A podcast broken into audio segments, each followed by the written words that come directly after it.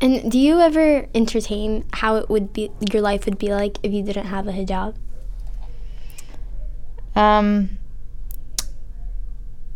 sometimes I forget like that I'm like it's just such a normal thing to me to just wear a hijab since I've been doing it all my life. So like I sometimes I, I forget that I have it on and that people will be like looking at me or whatever.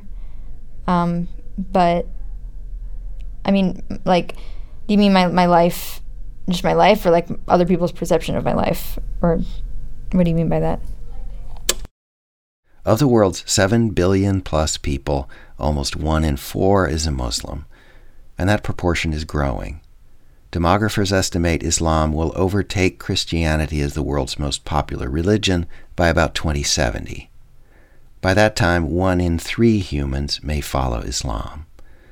This is John Biewen. It's Scene on Radio.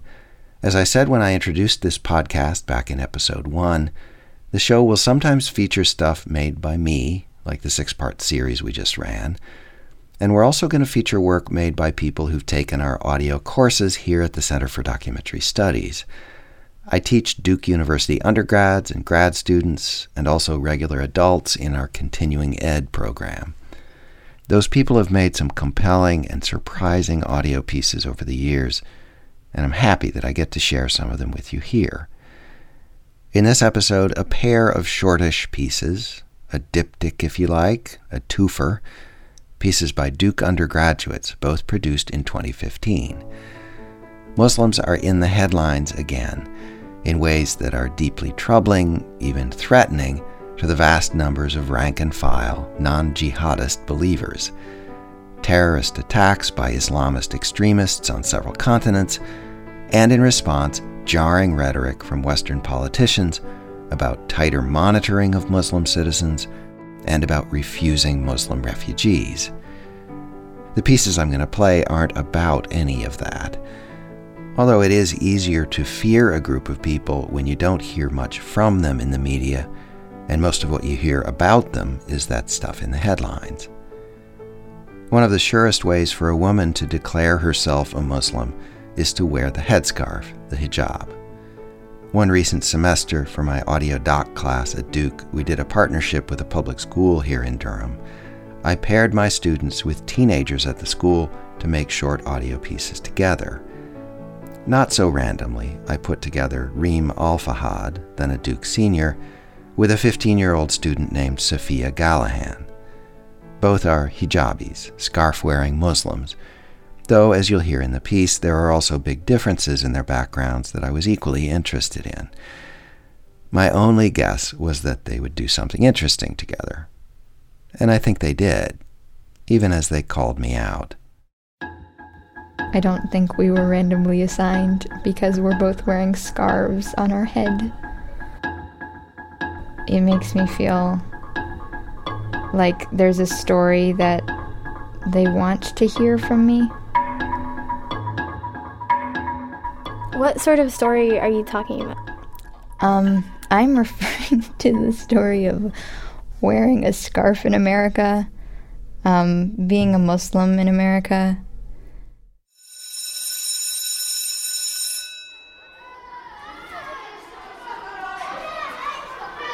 I'm sitting here at the School for Creative Studies in Durham, North Carolina. I'm with 15 year old 10th grader, Sophia Gallahan, and we were randomly assigned to tell a story together. Why do you feel like you're expected to tell this story? I don't know. It was just I saw you and you were wearing a scarf and like I guess the story of Islam in America is just like at this moment in time, it, people want to hear it. People don't really know much about it. So it's not a bad thing, but it's not like everything about a person. And sometimes it feels really reductive right? Reductive. So I grew up in a culture where most people are Muslim. And so I stood out for other things I did, like what I was interested in, my hobbies. And then I came to the United States, and suddenly this thing that was so common made me different. And I suddenly felt like I had to speak for it all the time. I'm not really surprised by that.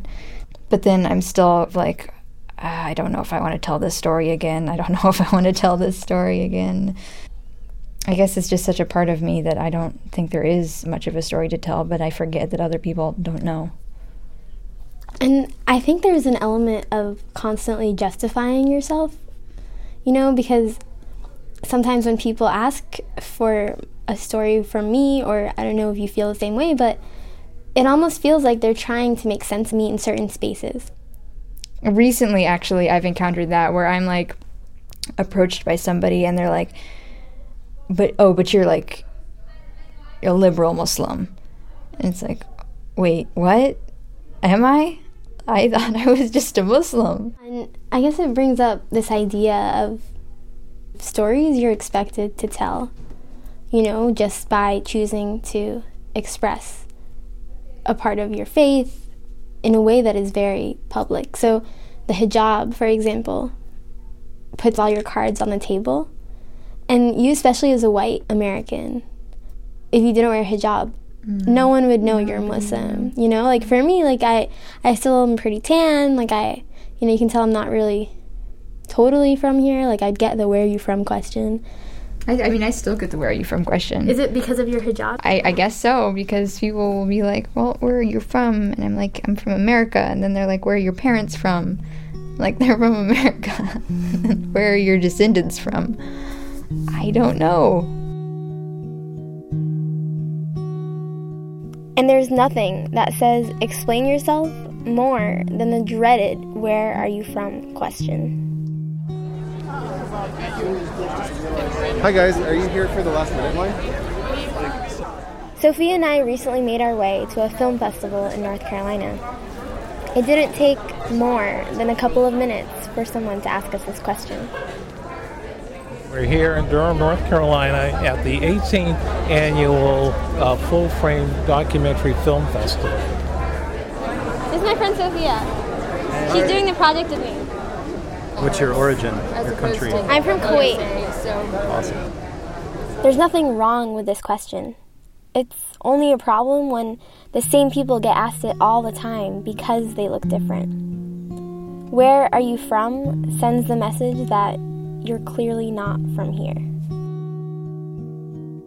We're waiting outside of the Fletcher Theater for a film we're going to see. So, you want to be a filmmaker, right? My current life goal, I guess, is to be a filmmaker. I'm interested in hearing different types of stories, and there's so many films that play here. It's it's hard to know which ones will be good, but watching documentaries is is really special because it's a real story. It's not fake. I asked if any of her projects have been about the hijab. My ninth grade project was about my scarf and trying to destroy some misconceptions, but then I was like, okay, I'm done telling the story. Hope you guys learned something. I think the reason people have such a hard time understanding it is because it's blatantly challenging male entitlement. Men feel entitled to women's bodies.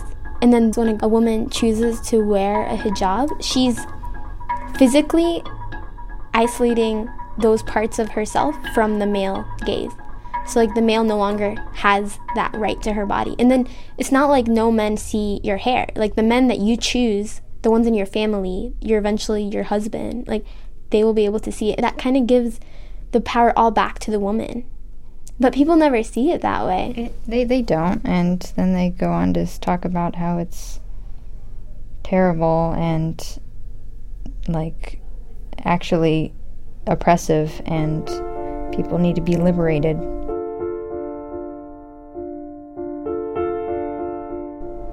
if I'm at a party or something and I'm wearing a scarf, it is a fact that I'm not going to attract as much attention to myself because that has been my experience. And it's not just who I am because I have friends who are with me that will be touched by some guy.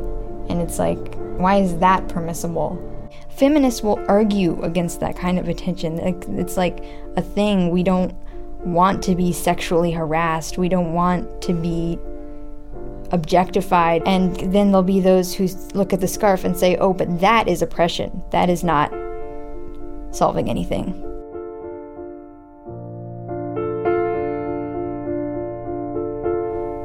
In reality, it turns out we are more than our expected stories. And it took being paired together for us to show that. Do you feel like that's what this has been? A scarf story? Not exactly. I think it's a slightly different story. I don't know.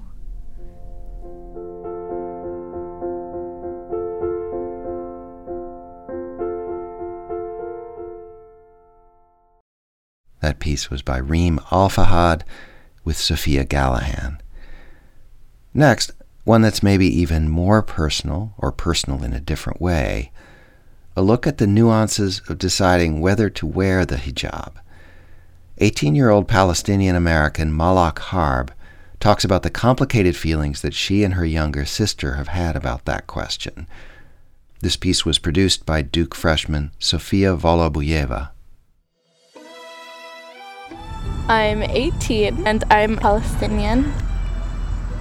I started wearing the hijab when I was 13 or 14. It was my freshman year of high school. I've had like my group of friends, they all started wearing the hijab, you know, when they were young. But they were all, in a way, forced to wear it. You know, their parents were like, you've hit puberty, it's time for you to wear it. My parents were never like that. I mean, my mom wore it in her mid 20s. You know, that was never something important to them. It was the summer before high school, and I was like, okay, if I don't like it, I don't have to wear it. That day, I probably had four or five compliments from strangers. Oh, I really like your scarf, or like, where are you from? And my dad teared up and he was like, You know, I've been waiting for this day for a long time. I'm glad that you decided to do it. Your first year is always weird because you don't know what fits your face, you don't know how to match colors. Second year, I was used to. I had my own routine, I knew what I was doing. And then around the third year, I started having doubts. I started learning more. I was having dreams of me taking it off. And in my dreams, like, I would be crying because I was scared of what people would say. I mean, as a community, whenever somebody takes it off, there's always so much talk, and it's horrible. People told me, you know, these are whispers from the devil. This might be just a phase. I kept it on, and for a while I was unhappy with it. I would get angry at myself like nobody told me to do this. Why did I do it? Why did I not wait until I started college? Why did I not wait until I was older? It was hard because I never told anyone. I was kind of embarrassed. I actually told people that used to wear it and took it off. Maybe we were going through the same thing. You know, I stopped having those thoughts and I love it. And I can't imagine my life without it. I'm happy that I didn't take it off when I was doubtful. Everyone says this, but it really is part of me. I have a younger sister. She's a year younger than me. So when it was time for her to go to high school, she decided I'm going to put on the hijab too. You know, I saw my sister do it. I should follow in her footsteps. She looked great in it. You know, everyone was happy for her. I thought she was happy. I remember the day she put it on, like we took her out for lunch. You know, we went out, we went downtown, watched fireworks. It was a nice day. We always thought she loved it. And my sister is very quiet. She doesn't talk about her feelings. You know, everyone's always asking you questions when you put it on, like, oh, do you like it? Are you happy with it? She always responded, yeah, she liked it. We all thought she did like it. One day, I was going through some papers and I found an essay that she wrote about the hijab, and she wrote about how much she hated it. And she talked about how she would cry all the time because she thought she looked so horrible. I felt so guilty because I felt like it was my fault that she wasn't happy for so long. I started talking to her like, if you're not happy with it, just take it off. No one's gonna talk about you, like, don't worry about anyone. You're important. I always feel so shitty. A lot of girls put it on because they feel like they have to. Technically, you have to in the religion, but if that's not something you want and you're not happy with it, it's unfair when they go to someone for help and they go to someone to talk to. They're like bashed. A lot of hijabis start at a young age, like ages 10 to 15. It's a weird age, you know, that's where you're growing and you're maturing and, and to have like people that you look up to and people that you trust bash you, it sucks. So whenever I hear about people that aren't happy with it, I try to talk to them and I try to help as much as I can because I've been through it. My sister has been through it. I feel like all hijabis go through this thing where they doubt themselves. I mean, every single one that I've met has. We need to be more supportive of what they want because this is their life. And I'd rather have my friend or my sister in Islam be happy without it than to be miserable with it. Even if it's part of our religion, it's not worth living your life unhappy.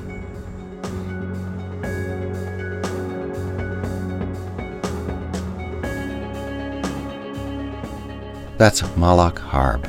Sofiya Volubuyeva produced the piece for my imaginatively named class here at Duke, Introduction to Audio Documentary.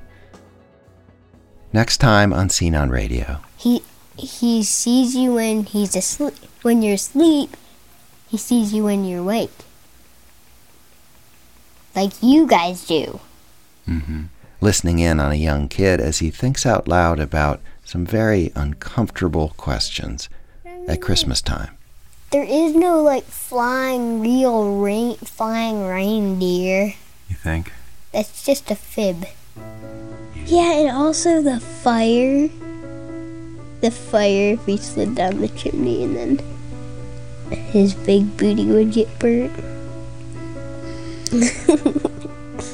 You can hear all our episodes and subscribe to the podcast at sceneonradio.org. Like our Facebook page, tweet at me at sceneonradio. Thank you, thank you to those of you who gave us ratings and reviews on iTunes. I don't understand these things, but I'm told those are the very lifeblood of a podcast that's trying to find its audience. People are finding us, I'm happy to say, but, you know, more is better in this case. Scene on Radio comes to you from the Center for Documentary Studies at Duke University.